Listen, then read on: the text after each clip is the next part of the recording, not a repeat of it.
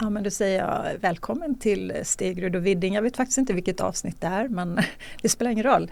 Och eh, idag, Elsa kunde inte. Hon har väldigt mycket annat så att vi har fått, vi har haft lite svårt att få ihop eh, eh, och spela in. Men då kom jag på den här fantastiska idén att bjuda in Mattias Karlsson. Någon som har lite mindre att göra. Exakt. Ja, jag, är, jag är faktiskt imponerad över hur du lyckas klämma in mig här. Ja. Det är alltid trevligt. Ja, jag, ser det som, jag tar det som en komplimang faktiskt att du ansträngde dig. Nej, men äh, jättekul Mattias att du är här. och jag kan säga också nu i början att vi har faktiskt SVT här i studion. Det ser inte ni som kollar här men äh, de står här och sitter så snällt här och äh, håller på att spela in en dokumentär. Kan man säga det? Ja, nu vinkar de här. Ja, dokumentär. så att de är med här i början av inspelningen. Och anledningen till, det finns ju så många ämnen man kan prata med dig om, så är det ju.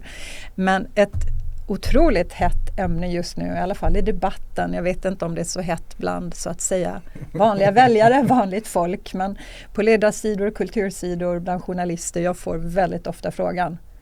Då är det, det brukar här. vara så att det som är väldigt hett på Twitter är inte så hett där jag kommer ifrån. det är i Småland. Nej, det gäller Slite på Gotland också. Det gäller faktiskt Men, Skåne också. Det, där jag bor. det är en verklighet man får förhålla sig till i alla fall. Så är det. Eh, och vad tänkte jag då prata om? Jag tänkte att vi skulle prata om kulturkrig.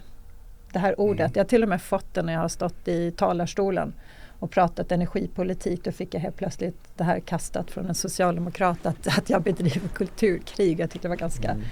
roligt. Men eh, vi backar lite för du jobbar ju mycket med kulturfrågorna i mm. vårt parti. Måste säga att du är väl den ytterst drivande i det. Eh, och om vi börjar med själva begreppet kulturkrig. Mm. Hur skulle du definiera det? Jag har faktiskt inte googlat det så jag vet inte. Jag vet inte heller om man ska titta rätt in i kameran och titta på dig. Äh, jag kan nog blanda, de vill väl se dig ibland. Alltså. du får titta vad du vill. Nej men, men eh, jag, vet, jag vet faktiskt inte vad, vad liksom lexikondefinitionen är. Men min erfarenhet från att jag kom in i kulturutskottet 2010 fram tills det jag håller på med nu med tankesmedjan och stiftelsen och sådär. Det är att man ofta använder, det är oftast vänstern som använder begreppet. Eh, och det används eh, när de tycker att någonting inte borde få kritiseras. När det finns en hållning där de har upprättat någon typ av dominans som de tycker ska vara självklart och där de tycker att all form av ifrågasättande eller kritik är ondskefullt och inte borde få finnas. Mm. Då beskyller man ofta motparten för att ägna sig åt kulturkrig. Mm. Eh, och det, det, det, har ju skett inom en rad olika områden. Det har med kulturpolitiken att göra i sig själv. Vi hörde det väldigt mycket i invandrings och integrationsdebatten för ett antal år sedan. Eh, och nu kanske det också handlar om klimat och, och den typen av frågor. Så att jag vet inte, jag, jag, jag ser det ändå som någon typ av strategi, ett begrepp man använder för att misstänkliggöra ett ifrågasättande eller ett alternativt synsätt på stora viktiga frågor där vänstern tycker att de har vunnit och nu får det vara så. nu får det vara så, nu ska vi inte ändra någonting där inte. Ja, det är min... Ja. för att eh, det är ju intressant för att slår man upp det då är det just det att det är en konflikt mellan olika kulturella värden. Och historiskt sett så har det varit så ofta mellan olika religioner till exempel. Mm. Eh, och det kan vara inom kristendomen för den delen och så vidare. Va? Så att, eh, och sen har man också pratat om att det då är mot konservativa versus mera progressiva mm. idéer. Att där har liksom pågått ett kulturkrig. Då. Sen mm. har det definierats och man pratat mycket om det i USA även i den anglosaxiska världen då, men, eller ja, som inom den brittiska då, men i USA har det varit väldigt mycket. Men, Nej, jag tyckte det var intressant, det började för att jag får mycket frågor från journalister just så här, är det här det nya kulturkriget? Hur har ni identifierat mm. det här? Vad är det för strategi ni har lagt upp här? Mm. Som om, som om vi sitter på kammaren och bara väntar nu, nu måste vi komma på en ny konflikt. Mm. Är det så det fungerar? Nej det är ofta inte så. Normalt sett så säger man ju vad man tycker. säger vad man menar och menar vad man säger.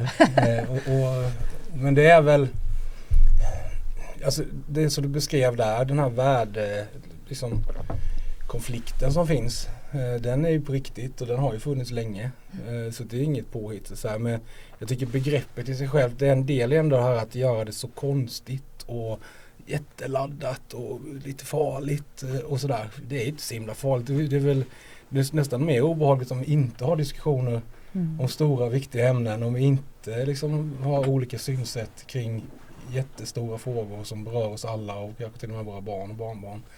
Eh, men, men det framstår ofta som att det vore något jättemärkligt, i, framförallt i Sverige, mm. att det faktiskt finns olika uppfattningar. Mm. Eh, men jag tycker att det är väldigt bra. Eh, och vi har ju en annan utgångspunkt, vi har en annan ideologi. Eh, inom att vi har en annan grundläggande syn på samhället, på människan och på, på hur saker och ting fungerar och hur det bör fungera. Och då är det inte så konstigt att vi inte tycker likadant som Miljöpartiet. Just Miljöpartiet. eller, eller Socialdemokraterna. Ja, eller jag eller, eller vilket eller parti det är, är som äger liksom ja, dominerar frågan för stunden, vilken fråga det nu pratar om. Ja.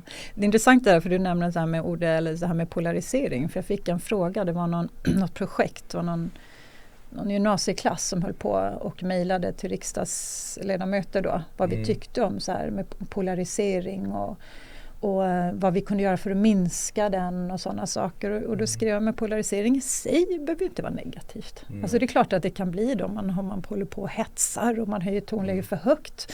Det är inte det, men att man har olika åsikter är väl bara sunt. Mm. Jag förstod inte för att hela ingången i själva frågeställningen var att det var så himla negativt. Då. Och det är klart, det beror ju på hur du bedriver då, mm. men att vi har olika åsikter och syn på saker. Det är ju inte konstigt. Va? Polarisering är bara negativt när man passerar gränsen där man inte kan skilja på sak och person. Mm. Och det tycker jag faktiskt att vänstern har varit sämre på mm. än våran sida. Mm. Eh, det är ofta de som inte kan sitta i samma sminkloge eller liksom eh, har en idé om att meningsmotståndaren är ondskefull. Mm. Alltså Roger Scruton, min idol, eh, sa ju någon gång att eh, skillnaden mellan höger och vänstermänniskor är att vänstermänniskor har svårt att umgås med högermänniskor för de tror att vi är onda. Eh, Medan jag helt enkelt bara tror att de har fel. ja, och det, men det är en väsentlig skillnad i det. Eh, och kan man liksom hålla sig inom de ramarna att eh, man har starka meningsskiljaktigheter i sak men ändå kan respektera varandra som människor. Då är ju inte polarisering någonting farligt. Det är tvärtom någonting väldigt bra. Mm. kom i någon studie för, jag vet inte om det var förra året eller när det var som visar att, att det att SD har dykt upp på den politiska arenan i Sverige har varit väldigt bra för demokratin. Därför att dels så har man gett röst åt grupper av människor som tidigare inte hade någon företrädare. Och dels så har den polariseringen gjort att intresset för politik har ökat på bägge sidor. Både de som stödjer oss och de som är emot oss. Och det har varit positivt för valresultatet i ett antal val. Och Ja, ja, vi har fått har en starkare energi liksom, ja. och, och, mer engagemang kring politiska frågor. Och det är väl i grunden någonting jättebra mm. som vitaliserar demokratin. Mm. Men sen är ju meningsskiljaktigheterna blivit starkare också. Mm. Eh, men det är ju som sagt bara ett problem så länge man tror att motståndaren är ondskefull och inte kan liksom, befatta sig med dem. Och tro Men tror man verkligen det då? Är det inte bara taktik? Jag tror man på riktigt att vi är onda människor som Nej, vill alltså, alla ont? jag, jag tror att, att ledningarna och strategerna i de andra partierna tror nog inte det i de flesta fallen. Mm. Det hade ju till exempel, eh, jag menar om, om, om Ulf Kristersson, men han ingick i Reinfeldt-regeringen, mm. faktiskt på riktigt då trodde att vi var ondskefulla. Mm. Då hade han knappast kunnat samarbeta med oss nu. Mm. Det var väl någonting som man sa då för att man gynnade ens intressen på något sätt i, mm. i det läget. Mm. Men däremot så tror jag att många av av eh, gräsrötterna i de här rörelserna faktiskt tror det. Mm. Och det har jag, märker jag själv liksom, och har gjort genom hela livet, eller vuxna livet. Att de faktiskt tycker att det är obehagligt att vara i närheten av oss därför att de tror att vi är hemska, ondskefulla obehagliga mm. människor. Mm. Men är det för att man har gått på vad företrädare har sagt eller har man? Ja, ja precis. Jag tror att man, man liksom har man, man har gjort misstaget att tro att det egna partiets propaganda är sant. jag förstår. Nej men så är det nog. Eh, och när vi pratar kulturkrig, jag tror du nämnde invandringsfrågan. Mm. För det är klart, den har ju varit väldigt eh, den har ju varit eh, polariserad, den debatten om någon. Och där har ju verkligen det här narrativet om att vi... Nej, menar Jag tycker det var jättemysigt. nej, och, och det här med att vi skulle vara så onda och att det som driver oss i invandringsfrågan är rasism och hat mot andra kulturer och så vidare. Mm. Det har man ju... samtidigt så mer och mer nu och när jag har hört kulturfrågan och själva det så kallade kulturkriget, hur det har flyttats till nya områden så har jag hört bland annat, ja många journalister som säger ja men ni vann ju när det gäller invandringsfrågan och ni vann ju kulturkriget när det gäller kriminaliteten. Mm. Och jag tänker, och det låter så banalt. Alltså jag säger ju bara min ingång i det är ju som jag alltid brukar säga alla frågor Ja vi vann men egentligen var det väl verkligheten som slog mm. igenom. Är inte det vår bästa valarbetare? För du kan stå och säga det här är min syn på saken, det här, tror jag är, det här tycker jag är fel och så vidare. Men det är egentligen inte förrän folk drabbas av någonting, drabbas av negativa konsekvenser eller så som man verkligen mm. förstår att det fanns en poäng här. Så du menar att jag kunde lika väl gjort något helt annat mitt, hela mitt liv? ja, nej, det har varit bortkastade 20 år. Ibland så i mina mörka stunder så tänker jag så också. Men eh, jag nej, tror men att det är en kombination faktiskt. Mm. Jo. Eh, men jag tror att det var, var en kombination av att vi byggde upp en rörelse som, som blev allt mer slagkraftig och som den dagen när tillräckligt många människor kände att nej men det här funkar inte för att man såg att det verkliga utfallet blev något helt annat än vad man sa i de fina middagstalen att det skulle bli. Då fanns det en politisk kraft som var redo att kanalisera den, mm. det missnöjet och, och, och, den önskan om förändring som, som det födde. Mm. Men det är en kombination såklart. Så, det, mm. så det var ja, ingenting det, som hände, alltså, det krävdes ju liksom blod, svett och tårar mm. av en massa tokstollar som är i decennier. Och då att man skulle köra samhället nästan i botten på ett antal områden eh, och att tillräckligt många människor skulle uppfatta att det här är katastrof, det här går inte. Mm. För att det skulle ändras. Så det är lite deppigt. Ja, ja, att det ska behöva gå så långt till att det tog sån tid mm. och att det var så svårt. Mm. Sen vet jag inte, man ska nog vara försiktig med det där och tro att man har vunnit också. Eh, mm. jag, jag, saker och ting, pendeln brukar slå åt olika håll och men den brukar väldigt sällan stå still. Är det någonting som man alltid vet förändras så, så är det liksom politiska uppfattningar hos befolkningen. Och det är ingenting som, som vi kan liksom vila på lagren med. Jag tror att en gång, en gång för alla är avgjort nu att Sverige ska ha en mer rimlig migrationspolitik som, som överensstämmer mer med våra grannländer och resten av Europa. Utan det där kan svänga tillbaka snabbt om vi inte är vaksamma på det. Ja, och jag skulle inte säga, jag, tror, jag har inte hört någon av oss säga att vi har vunnit heller. Alltså det är ju Nej. någonting som man också säger kanske på ledarsidan, ja ni vann det kriget och sådär. Men det är som du säger, för att det är en sak också att i någon bemärkelse vinna, ja nu får vi medhåll, det finns faktiskt mm. problem. Nu, nu, nu är de allra flesta överens om det i alla fall. För det mm. tyckte jag var väldigt frustrerande ett tag att man kunde stå och peka på massa massa konsekvenser som var väldigt illa och massa problem. Eh, men man, man hela tiden kämpade om, har vi ett problem eller inte? Vi mm. kunde liksom inte bli överens där. Nej, vi kom aldrig förbi den. Och sen till slut så är då de flesta, allra flesta överens men jo men vi har problem. Mm. Och då, men då är ju nästa steg, okej okay, hur löser vi det här då? Mm. Och det är ju nästa mm. strid eller vad man ska säga då. Att verkligen göra någonting åt det då. Ja, men, det, ju, det är ju frågor som vi kommer få brottas med i decennier, kanske sekler. Ja. Eh, till och med. Absolut. Eh. Absolut. Men vad jag tänkte, för nu är ju det här då, vad jag tänkte då glida in på det är den här frågan som jag ju nu har fått eh, väldigt mycket på sistone och jag vet att du har fått den och jag vet att den har varit mycket uppe på agendan. Och det är det här, är klimatet mm. den nya, mm. den nya eh, kulturkampen så att säga. Eh, mm. Och varför skulle det vara? Och jag råder med mig innan nu innan vi eh, träffades här och nu lämnar SVT-studion. Mm. Tack ska ni ha. eh, så roade jag mig med att kolla lite, googla snabbt lite artiklar. Mm. Alltså jag bara skrev in SD, eh, kulturkrig och klimat. Mm. Och det kom ju upp myriader. Och, jag ska, och lite grann ingången då, olika krönikor, det är så här hån och okunskap, SDs vapen i klimatkriget. Eh, det är nu det händer. Sverigedemokraterna utnyttjar klimatkrisen som ett sätt att främja sin egna agenda. Och eh, de nya stora politiska frågorna efter invandringen med förändringsobenägna och rädda väljargrupper handlar nu om miljö och energi. Och de är fantastiska på att aktualisera sig själva som relevanta spelare i ämnet genom kulturkrig, hån och okunskap och så vidare. Det tragikomiska är att detta sätter vanligt folk som röstar på Sverigedemokraterna i fara och lockar hit fler invandrare genom klimatströmmarna. Åsa Wickfors, eh, DN. Klimatfrågan är den nya fronten i SDs kulturkrig. Efter den egna invandringspolitikens enorma genomslag behöver Sverigedemokraterna en ny fråga för att driva den populistiska berättelsen om elitens svek och så vidare. Och det här är liksom artikel efter artikel. Aftonbladet skriver Åkesson har aldrig älskat svenska jobb. Du förlorar när SD gör kulturkrig av klimatfrågan. Eh, och vi har socialdemokrater på debatt, Ester Svenke för Sveriges trovärdighet och det handlar om klimatet. Man vill också måla upp en stor konflikt mellan SD och Liberalerna och miljöministern, klimat och miljöminister Pourmokhtari och eh, eh, Karin Pil som brukar vara ganska vettig i Göteborgs-Posten. Klimatet är ingen kulturkrigsfråga skriver hon i och för sig.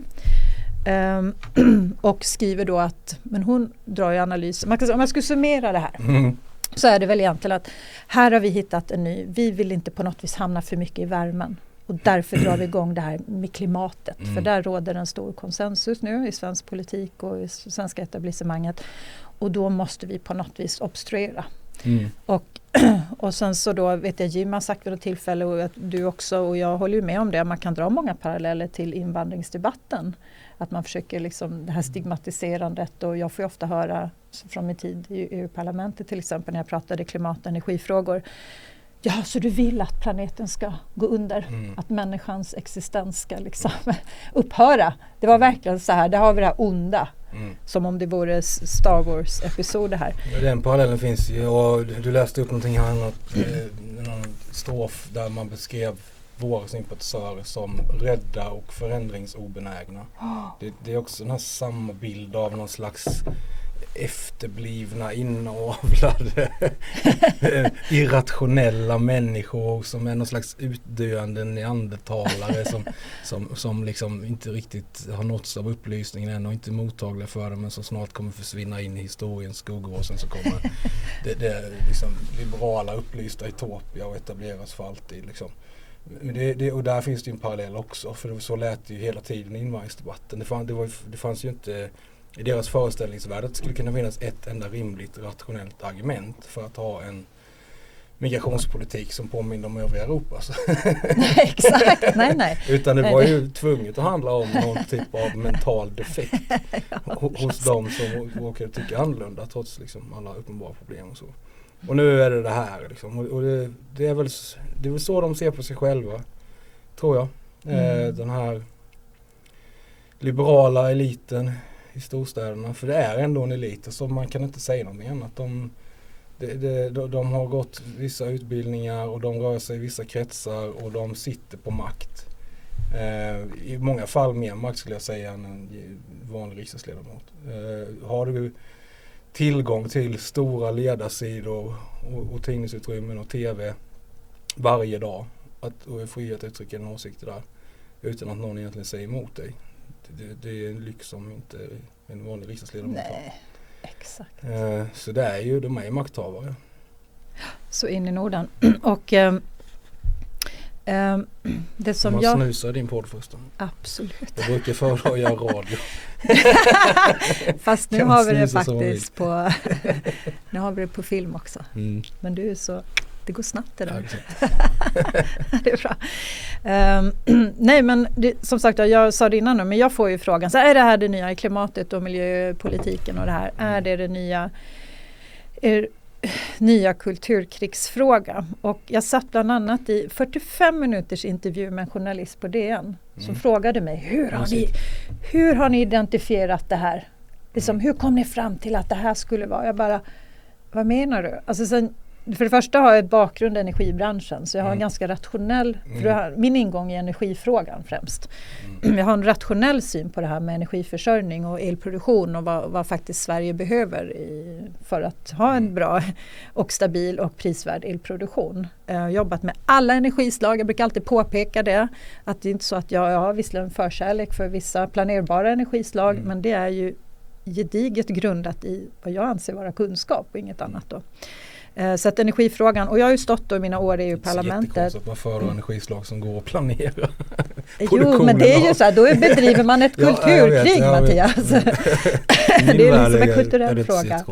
Ja men och så mina år i parlamentet, då har jag liksom stått nästan från dag ett och sagt att den här energipolitiken och den här klimatpolitiken den bedrivs på fel sätt och den kommer sluta med att det blir otroligt dyrt att vara europé Mm. Eh, och frågan är om vanligt folk kommer tycka att det är värt det med tanke på vår andel av de globala utsläppen och att vi ständigt också sänker vår andel för det pågår en teknisk utveckling och så vidare. Och så vidare. Mm. Och det här har jag stått och matat och pratat med journalister om. Alla mina debattmotståndare har sagt att jag är fullständig klimatförnekare och att jag vill mm. se att uh, mänskligheten utrotas. Ja. journalister har liksom ställt eh, frågor eller varit totalt ointresserade av det här. Och det här har jag stått och matat och matat. Och sen nu helt plötsligt Jessica, hur kom du på att du skulle prata om det här? Mm. Nej men det har jag ju gjort i flera år nu. Mm. Och, och då lite det här med verkligheten. Helt plötsligt har, fick vi en situation med skenande elpriser, med effektbrist på sina mm. ställen, med massa problem med vindkraften som har dykt upp och så vidare. Va? Uh, hundratusentals barn med, med tankesmedjan Oikos som är engagerade gjorde en SIFO-undersökning eh, förra året som visade att hundratusentals svenska barn frös i sina hem. Ja.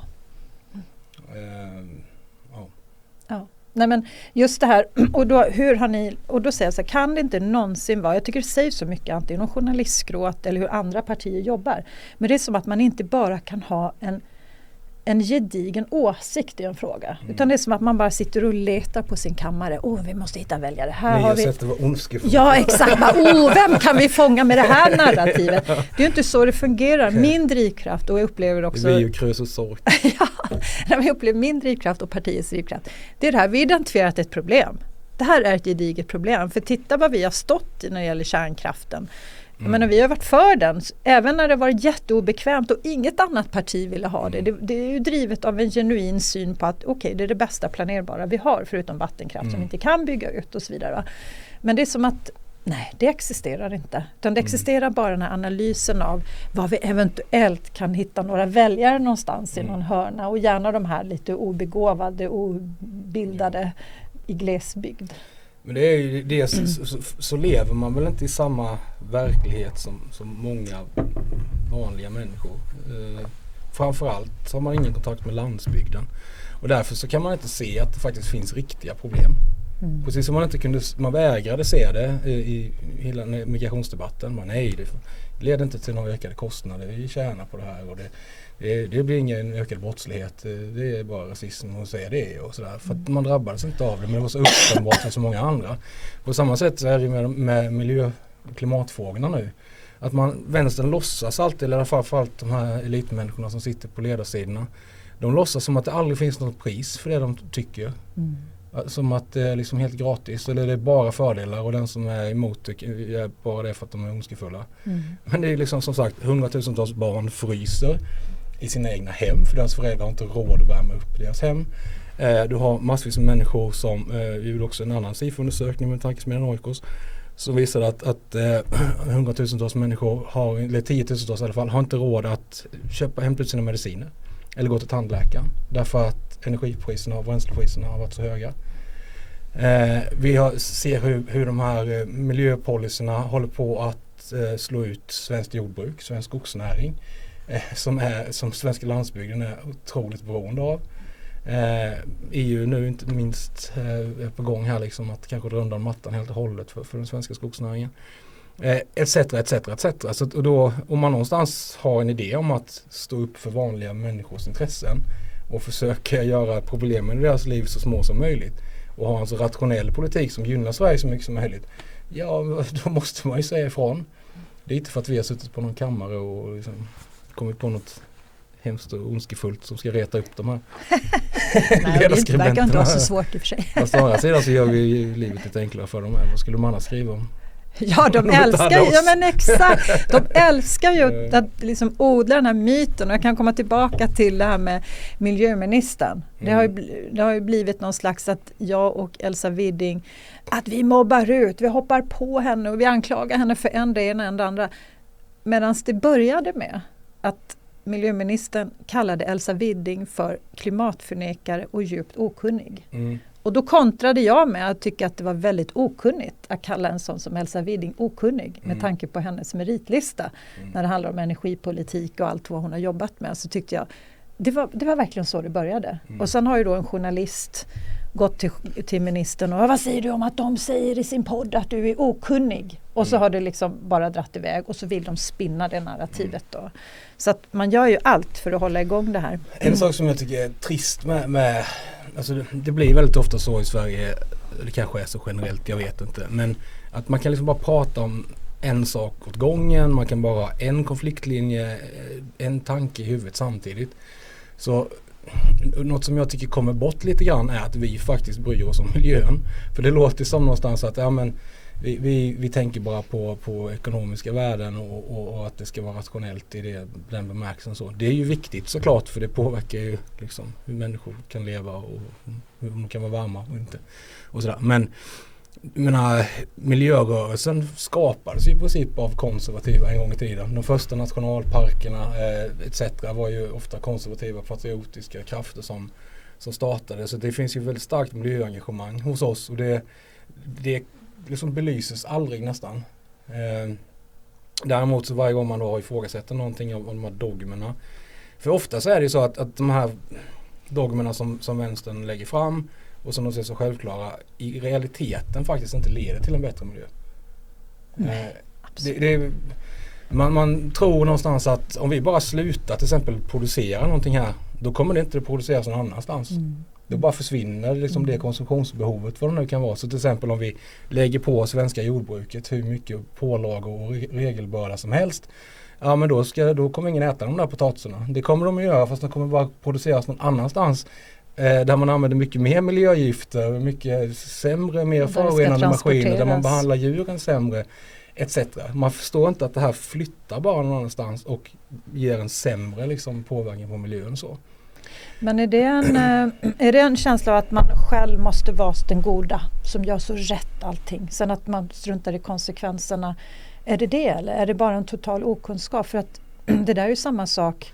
Det pratas så mycket om reduktionsplikten Mm. och vi ska blanda in biodrivmedel och så Mm. vidare. Och då har jag liksom ställt frågan, jag har fått den frågan av journalister. Jo men hur, hur klimatvänligt är det då att importera slakteriavfall från Australien för att stoppa i Mm. tanken? Och det blir sämre effekt och det allt möjligt. Alltså det finns ju massa konsekvenser. Mm. Är, det verk- är det inte en rimlig fråga att ställa? Är det verkligen så miljövänligt och bra som det låter? Ja, vi skövlar regnskog och utplånar orangutangerna. Och, och Ja, ja, men verkligen, För, man för in- att få fram det här biobränslet. Ja, att man inte kan se det som en helhet. Och sen, och sen så vår klimatpolitik, för det, det får jag ofta också höra att ni har ju ingen klimatpolitik då. Mm. Eller någon annan ska göra det. Och det är som att det är ett stort problem att jag menar, I Sverige har vi sänkt utsläppen så otroligt mycket Mm. jämfört med de flesta länder. Vi har så moderna industrier, vi har haft en fos- stort sett fossilfri elproduktion och så vidare. och så vidare. Vi har ju den tuffaste miljölagstiftningen och djurlagstiftningen och allt möjligt. Då. Mm. Så att det är ju verkligen att sänka någonting i Sverige ytterligare är ju väldigt, väldigt dyrt. Det är ju Mm. liksom att jobba på marginalen. Men om samma satsade pengar skulle göra så oändligt mycket mer Mm. någon annanstans där man har stora utsläpp, där man har gammal föråldrad eh, industriproduktion och så vidare. Mm. Men nej, nej okej, ni vill att någon annan ska göra jobbet. Mm. Vad ligger i det? Vill man, Men det, ja, det, är ju det är inget våran- rationellt argument. Nej, att, att, men jag tycker vår klimatpolitik, dels finns det ju såklart, det där säger de ju alltid, vi hade ingen integrationspolitik heller sa de. Och, och sen så var vår integrationspolitik jättehemsk, de kan inte riktigt bestämma sig. men eh, vi har ingen men den är hemsk. Eh, ja, nu tappade jag tråden. Men, men, men, det har ju varit vår klimatpolitik att dels sätta in pengarna där de gör mest nytta eh, i världen. Eh, och sen att vi tror ju att lösningen är forskning och utveckling. Att göra det lönsamt med miljövänliga produkter. Mm. Eh, och det är först då egentligen som det här, man kan lösa det här. Därför att eh, jag vet inte om du har sett det här fantastiska talet från han i Trigonometry på Oxford Union när han pratar om just klimatfrågan och woke och så.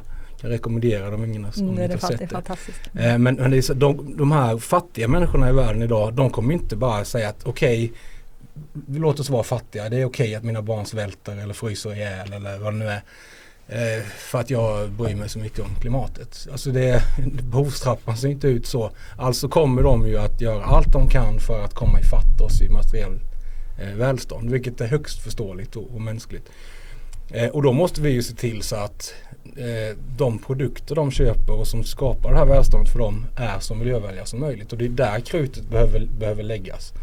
Annars så spelar det ingen roll liksom, när nu liksom en miljard indier ska komma ifatt och kineser och, och afrikaner. det eh, spelar ingen roll om vi skruvar ner allting här. Det kommer ändå bara bli en ökad eh, miljöpåverkan om vi inte ser till att det de konsumerar och det som de använder för att höja sin levnadsstandard för sig själva och sina barn är så miljövänligt som möjligt. Och då är det ju forskning och utveckling och det är ju Sverige bra på. Och där kan staten hjälpa till och det har vi satsat på i budget efter budget efter budget att ge ett ökat anslag för forskning och utveckling. Det kan skapa jobb här, det kan göra livet bättre på, i andra länder och det minskar eh, vår miljöpåverkan som ju är reell. Alltså man ska ta miljöproblem på allvar. Alltså jag som konservativ tycker att man ska ha en försiktighetsprincip. Eh, vi måste ta vara på, på jordklotet och på miljön. Eh, men vi måste också ha en försiktighetsprincip i förhållande till utopistiska radikala lösningar. Och vara eftertänksamma och kloka där och lägga resurserna där de gör bäst nytta. Ehm, en annan sak som jag tänkte på också som är intressant tycker jag. Det är att, att när vänstern gör någonting som eh, de facto är sämre för klimatet än, än vad vi inom högern föreslår så ges det aldrig någon uppmärksamhet. Eh, jag tror de flesta till exempel har missat att, att Socialdemokraterna i sin senaste budgetförslag valde att eh, skära ner jättekraftigt på eh, våran och de borgerliga partiernas eh, budgetsatsning på att sanera förgiftade markområden. Eh, vi har eh, tusental eh, förgiftade markområden, särskilt i, mitt, i min eh, hemlän från de gamla glasbruken och så.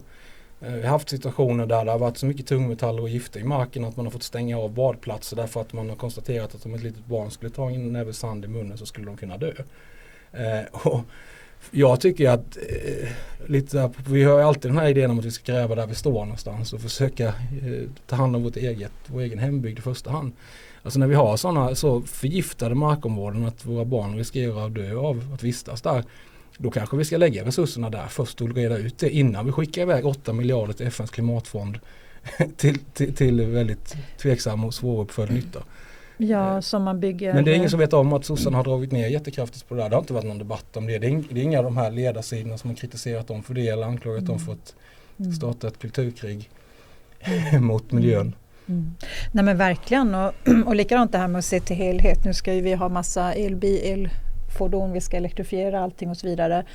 Mm. Men alla dessa barnarbetare i Kongo, de här mm. gruvorna, koboltgruvorna, hur Kina har tagit monopol på de här metallerna, vad, hur det kommer driva kostnadsutvecklingen något enormt. Eh, alla andra konsekvenser, att det är inte så miljövänligt. Hur kan dessa enorma industriparker av vindkraftverk, mm. hur kan det ens anses som miljövänligt? Som ofta ägs av kinesiska bolag. Som ofta ägs av kinesiska Det finns inga egentligen privata bolag i Kina för alla är enligt lag underställda staten och, och måste agera i statens intressen. Ja, och hur kan man liksom, vi pratar så mycket om miljö och naturvärden och så vidare. Va? Och det, men just Nej, men det som du säger, det försvinner. Eh, och, eh, och det här påståendet om att vi inte har någon klimatpolitik och så vidare. Eh, nej, det är, eh, det är fascinerande och det är ju också så himla kontraproduktivt. Och som du säger den här gröna konservatismen på något vis. Mm. Den handlar ju mycket om att värna naturvärdena. Och jag vet till exempel på Gotland nu, då vill man ju smälla upp mitt på Gotland. Lojstahed, mitt mm. på vackra... Och Gotland är ju inte jättestort. Men där vill man smälla upp enorm, en enorm vindkraftspark mitt mm. på. Och jag tänker, alltså det är väl ett av Gotlands främsta liksom uspar unique selling points, det är ju naturen. Mm. Och dessutom kommer ju inte det där hjälpa, för det spelar ingen roll hur många vindkraftverk du har, den är inte planerbar. Det finns en massa baksidor. Så att, för jag brukar säga det, om det vore så att alla dessa stora vindkraftsparker skulle bidra till ett stabilt och bra elsystem, ja då fick man kanske tumma på sina håll, tumma på vissa naturvärden och så. Men när jag ser att det inte är så, mm. varför? Alltså det... Nej, nej och det är hemma i Småland likadant. Det finns knappt en, en höjd eller en sjökant som inte som är fri från, från vindkraftverk. Och jag vet bara, jag blev sorgsen när jag såg det sist. Jag har liksom en Sörebysjön hemma. Där har jag liksom varit och fiskat sen mm. jag var, jag vet inte, fyra, fem. Det är väldigt så här, min plats på jorden på något sätt. Liksom, man, man verkligen kopplar av och så. Och nu på kvällen, liksom, man brukar alltid se den här vackra solnedgången och skymningen där och så. Nu är det liksom fem stora röda blinkande lampor. Som mm. Man känner som att man är i närheten av ett industriområde var man än är. Mm. Jag tror att det där eh, påverkar oss mer än vad vi tror. Att, att, jag tror att det finns ett starkt behov av att få vara i naturen, att få känna att man är omgiven av natur utan att se spår av, av mänsklig påverkan ibland. Det, mm. det finns ju forskning som visar att det är, det, det är bra för människor. Mm. Eh, japanerna har något som kallas för skogsbadning. Va? Man kan betala pengar gå och bada i skogen. Nej, men, ja. eh, det, jag, jag, tror att man underskattar den problematiken faktiskt. Och som du säger, om du åtminstone hade gjort eh, liksom en avsevärd nytta mm. och om det verkligen var det bästa alternativet vi hade och så vidare. Mm. Det är ju tyvärr inte det. Nej, det är inte det. Eh, och eh, en annan rubrik här från Aftonbladet. SD är bra på att se var det finns ett missnöje. SD har smygstartat sitt nya kulturkrig. Det om klimatet och återigen riskerar historien att upprepa sig. och jag, och jag liksom, det är långt stycke eller lång skrift här om allt möjligt då, men några rader här. Sverigedemokraterna är bra på att sätta örat till marken och se vad det finns något som människor är missnöjda med och som de andra partierna inte lyckats hantera. De gjorde det i migrationsfrågan, de gjorde det i trygghetsfrågorna och nu har de plockat upp ett surr om klimatpolitiken. Vänstern vill ha vindkraft och högern vill ha kärnkraft och så vidare och så vidare. Det behöver finnas två polariserande sidor där en kan kallas eliten och en för folket och det behövs mycket känslor. Och de målar ju upp det här som att ah, eliten mot folket och det är så hemskt. Jag tänkte vad är det som är så hemskt med att stå på vanligt folks sida? Mm. Vad är det som är så hemskt? Mm. Och det här med att fånga upp saker. Jag, jag säger ofta, ibland får jag höra så här, men Jessica, och du, du är liksom Tänk att du pratar med oss folket, får jag höra ibland. Jag har sagt det många gånger, ni som har följt mig. Men jag tänkte, vad menar du? Jag är ju folket! Ja. Är det inte det som är skillnaden? Att vi är kvar ute bland folket. Så att vi behöver inte gå runt och göra några slags opinionsundersökningar utan vi känner ju själva. Mm. Är det vettigt det här? Påverkas man av det eller det? Det är liksom Nej det där är så märkligt och absolut men de får det att låta som något äh, jättekonstigt att man har att man är en del av folket och att man har örat mot marken och att man fångar upp missnöje. Men jag tänker på, till exempel får jag ju många, många mejl och så om desperata markägare eller fastighetsägare som har fått vindkraftspark runt hörnan mm. och störs av ljud och ljus och eh, sjunkande fastighetspriser och man har kanske bosatt sig, man har kanske någon släktgård som innan var mm. lite ödemarken och man, har, man, man ser att man ska åldras där och man ska föra den här gården vidare och så förstörs det i ett nafs så här. Mm. Jag menar hur kan man inte vilja stå upp för det? Mm. Hur kan det vara något negativt? Det har ju blivit lite med vindkraften som det var med, med, med asylboendena innan. Sådär. Mm. ja. de, det är många som, som så här i alla fall i, i Stockholms innerstad som, som säger att man gärna vill ha en massa av dem men ingen som vill ha dem där man själv bor. Nej, nej exakt, exakt. det finns ju något parallell där. Men, mm. Nej men det här påverkar ju människor på riktigt och det är väl lite det som är svårt för de här personerna att se. Eh, ta skogsnäringen igen då som jag har varit väldigt engagerad i eh, sen jag blev landsbygdspolitisk talesperson. Det här är ju, ligger ju så oerhört nära hjärtat på människor. Det kan ju vara så att farfar planterade den här skogen, gick och skötte om den hela livet pappa tog sen över och gick och skötte om den här skogen hela livet för att jag och mina barn skulle kunna få det lite bättre eller rusta upp gården så att den överlever. Det kanske är en släktgård som har funnits i åtta generationer. Och så helt plötsligt så kommer det in någon och säger som vi hade, nu har vi lyck lyckligtvis lyckats ändra den, den lagen. Men alltså, du får inte såga ner de här träden som du har tänkt och planerat för nu i 80 år för att det sover en skata i ett av dem. Eh, eller vad det nu kan vara. Eller att EU-kommissionen då hotar med att då vi ska ha några avverkningsmål. Skogen ska få stå och sådär. Trots att man, det mesta av forskningen pekar ju på att, att eh, ung skog tar ju upp mycket mer koldioxid än gammal skog. Så därför så, så, så, kan det till och med vara så att man faktiskt minskar klimatavtrycket genom att avverka skogen mm. och låta den växa upp igen. Och det är vi väldigt bra på återplantering. Och så. Men, men i alla fall det här liksom, känslan av att bli fråntagen någonting, sitt hem egentligen. Mm. Och där finns det väl också återigen en parallell till migrations integrationsdebatten. Att det var en känsla som många människor i, i Sverige har, har, gått runt med att jag håller på att förlora mitt hem, jag känner inte igen mig i mitt eget hem längre. Jag är inte trygg i mitt eget hem. Eh, det pratas inte mitt språk runt omkring mig i mitt eget hem. Eh, det, det, blir mer och mer kulturella uttryck som är helt främmande för mig som inte ger mig en hemkänsla och trygghetskänsla och så. Eh, och det är någon någonstans som har bestämt det. Jag har aldrig riktigt fått säga mitt. Det är klart att, att det blir ett missnöje med det och en, en, en sorg och en frustration och det är väl jättebra att någon kanaliserar det tänker jag. Ja men verkligen och det får man faktiskt att tänka på att någon av de här skribenterna skrev, tror att det var Karin Pil, att varför man inte kan säga att klimatfrågan är den nya invandringsfrågan det är för att när det gäller invandringsfrågan då fanns det enligt de här SOM-institutets undersökningar så fanns det liksom ett motstånd länge mot en ökad invandring. Alltså majoriteten av svenska mm. folket ville inte ha en ökad invandring. Medan nu i klimatfrågan så vill då majoriteten av svenska folket faktiskt se en massa restriktioner och ändringar för att man tror att klimatfrågan är existentiell. Så att där menar man på att, att vi då inte står för det breda folkliga stödet. Mm. Uh, och det tror ju jag att ja, men det kanske stämmer på sätt och vis. Men där är ju min tes det här med verkligheten. Mm. När folk börjar förstå, för man har blivit matad, det som har blivit matat med att jorden går under om inte vi gör det här och. Sverige har så otroligt stor påverkan på allting, vilket vi absolut inte har. Mm. Eh, nummer ett då. Så att man har blivit matad med det. Plus att man har inte riktigt börjat känna av det förrän nu. Nu börjar mm. vi se konsekvenserna när det gäller till exempel eh, elpriserna. Mm. Ja, invasionen av Ukraina, det har också betydelse. Men det började redan innan dess och har ju direkt med våra klimatmål att göra och omställning från någonting som fungerade till någonting annat som politiker vill ha. Um, och uh, när det kommer drivas sen när vi kommer få ökade, vi kommer få ökade kostnader när det gäller transporter, alltså alla importerade varor, uh, alla pålagor på jordbruket, skogsbruket och så vidare och så vidare kommer göra det väldigt dyrt och det kommer bli en lyx att köra bil till exempel, kommer inte bli för vanligt folk och så vidare. Då kommer man börja ställa sig frågan, är det värt det? Mm. Jaha, var det det här det skulle påverka? Och vi räddar inte klimatet eller världen med det här. Är det inte det som är skillnaden? Att man... Jo det tror jag. Jag tror vi såg också en reaktion på det här. Alltså jag upplevde ju under min landsbygdsturné under valåret att det, det var ju ofta i eh, just miljö och klimatrelaterade frågor som den här skarpa konflikten mellan stad och land uppstod. Mm.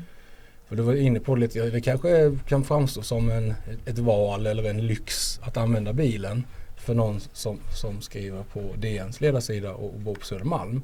Men det är ju inte det för en ensamstående mamma i Norrland. Det är en livsnödvändighet. Det går inte att fungera annars. Du kan inte jobba, du kan inte försörja dig, dina barn kan inte ha ett socialt liv. Mm. Etc. Eh, du kan inte ta, ta dig till sjukhuset om du, du, eller någon i din familj mår dåligt. Och du kan liksom inte heller då bedriva jordbruk eller liksom vad det nu än är. Så att, eh, och det var väl därför som vi det var ju mycket det som hände i det här valet som, som, som flyttade positionerna. Att landsbygden i högre utsträckning började rösta höger och gick från Centerpartiet och Socialdemokraterna till oss i någon mån KD. Eh, och, och, vi tog ju ner så att säga vår motsvarighet till den röda muren mm. eh, i norr eh, och fick ett fantastiskt valresultat i Norrland och Centerpartiet eh, blev ju mer eller mindre utplånat i de har ju inte representation från flera valkretsar i Norrland överhuvudtaget längre. Mm. För första gången sedan demokratins införande. Mm. Eh, så det var, det, där hände ju verkligen någonting och det är väl en reaktion. Eh, som sagt, men sen, sen tror jag att vi, vi, måste vara noga hela tiden också med att peka på att, jag menar, för, för de utgår för då, för, från att ja, men svenskarna bryr sig om miljön. Alltså kan inte SD vinna det här. Men vi bryr oss också om miljön. Och det, det, är farligt tror jag att om den bilden målas upp alldeles för mycket. Att det är, om man är för eller mot miljön eller om man ska bry sig om miljön överhuvudtaget eller inte. Och sådär. Det är bara olika sätt att tackla miljöproblem. Miljöproblemen är på riktigt och de finns. Eh, som jag nämnde till exempel förorenade markområden. Det fin- vi har för mycket plast i haven och mycket andra sådana saker. Jag tycker det är jättetragiskt att se hur Östersjön, algblomningen, övergödningen där.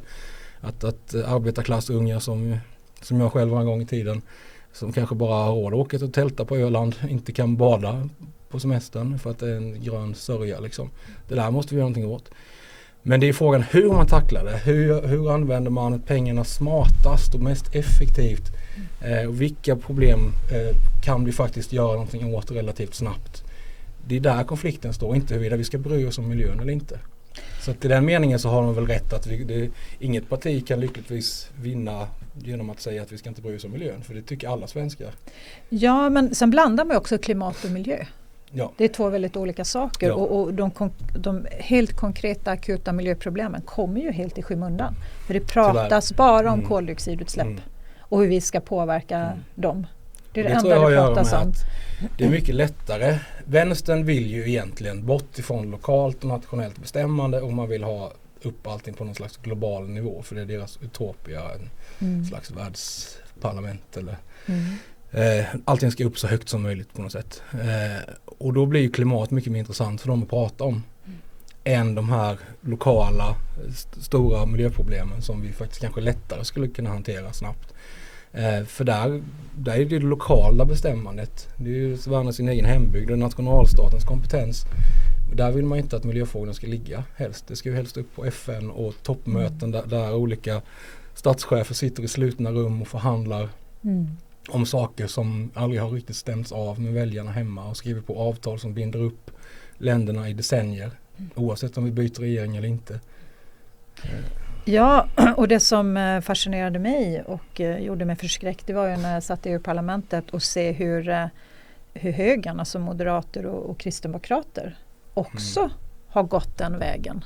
Att det ska lyftas upp på EU-nivå, det ska bli globalt, att man, man, man köper hela narrativet. Mm. Eh, utan att, som jag då tycker, utan att se till någon slags helhet. Eh, däremot försöker man ju då framstå, i vissa fall också kanske agera som att man ändå vill ha lite mer rationella lösningar. Mm. Men du ifrågasätter ju ingenting och, och någonting som också gjorde mig väldigt förskräckt och fortfarande gör det är att så fort du nämner klimatet så kan du göra vilka felsatsningar som helst.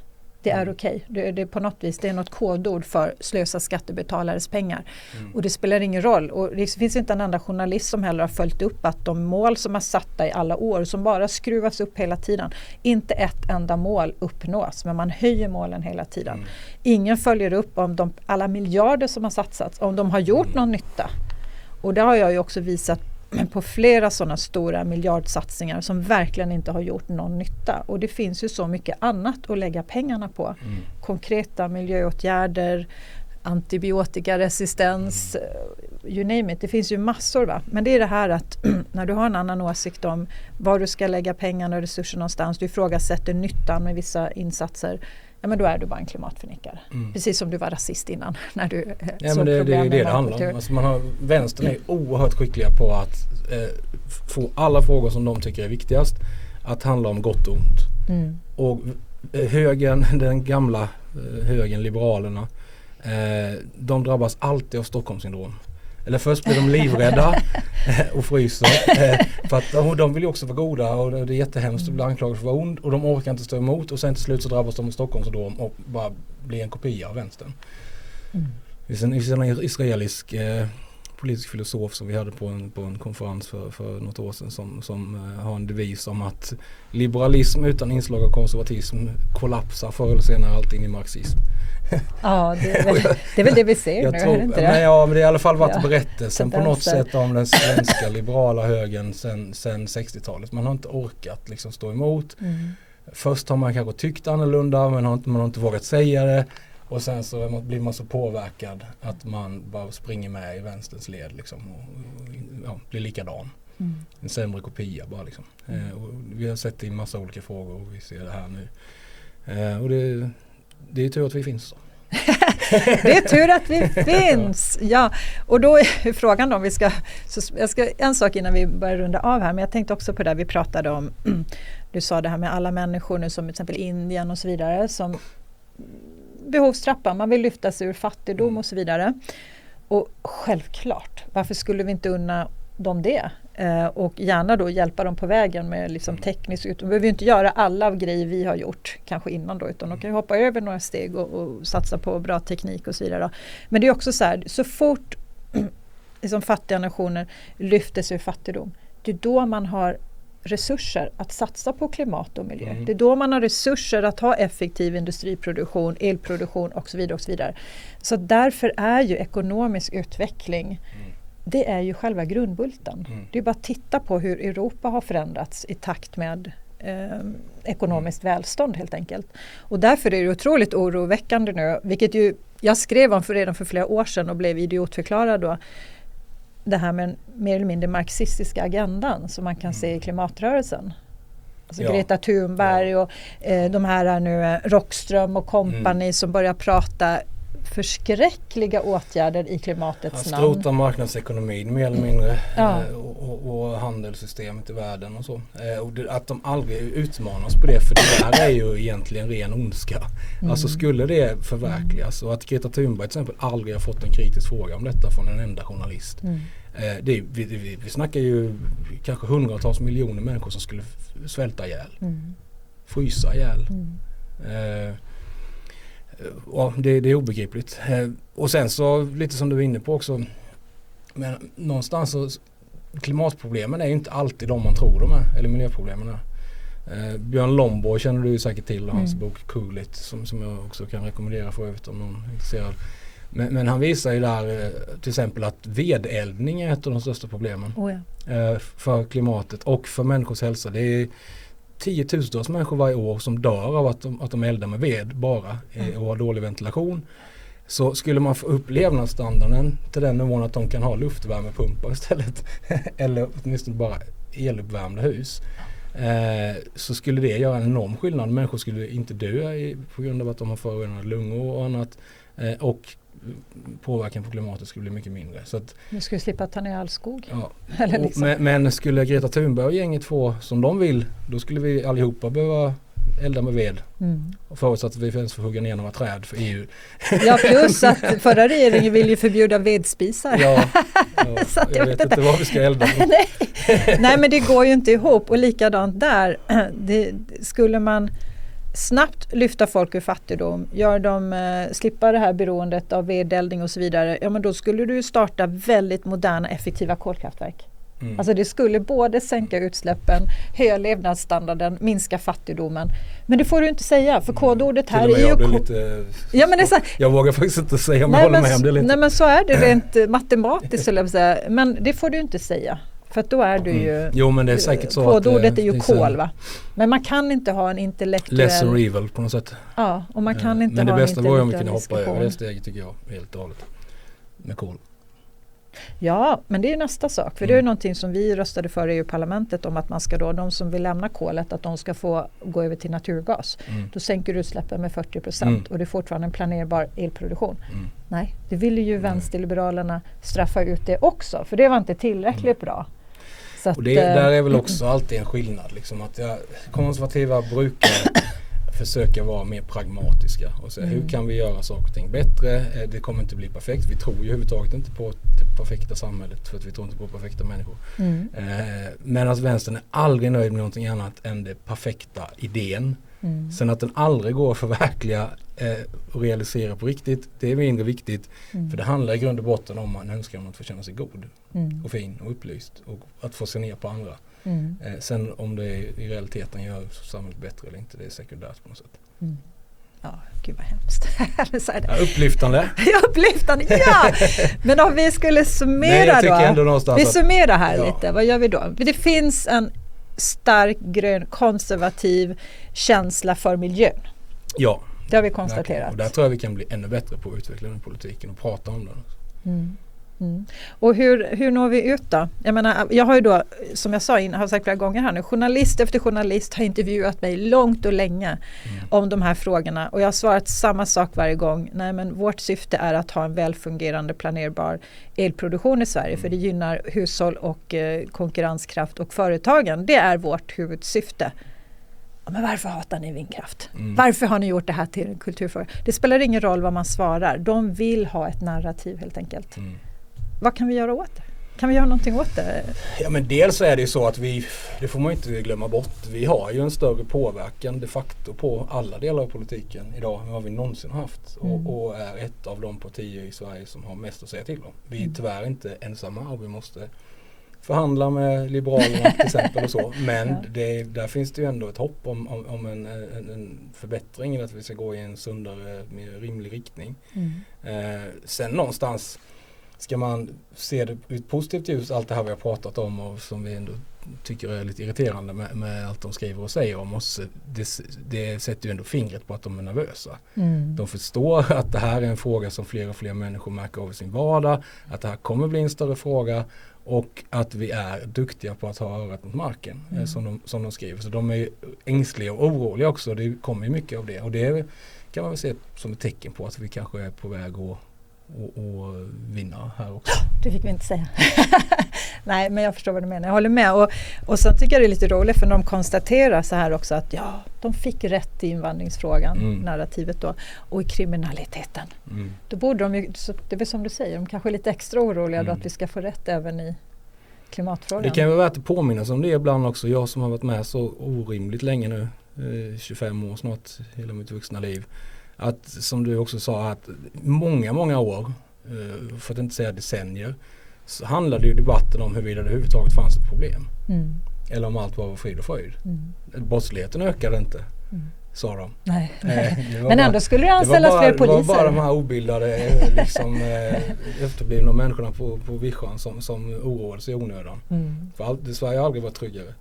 eh, och, och, migrationen, vi hade inte någon stor migration. Det var ingen massinvandring. Och om det nu var det så var ju det någonting bra och det, det hade minst. inga negativa konsekvenser mm. överhuvudtaget. Så, så, och nu säger man att Ja men vi kan satsa hur mycket som helst på olika åtgärder och vi kan lägga ner det ena och det andra. Eh, det finns inga problem, det finns inga kostnader med den här eh, vänsterliberalt inriktade miljöpolitiken.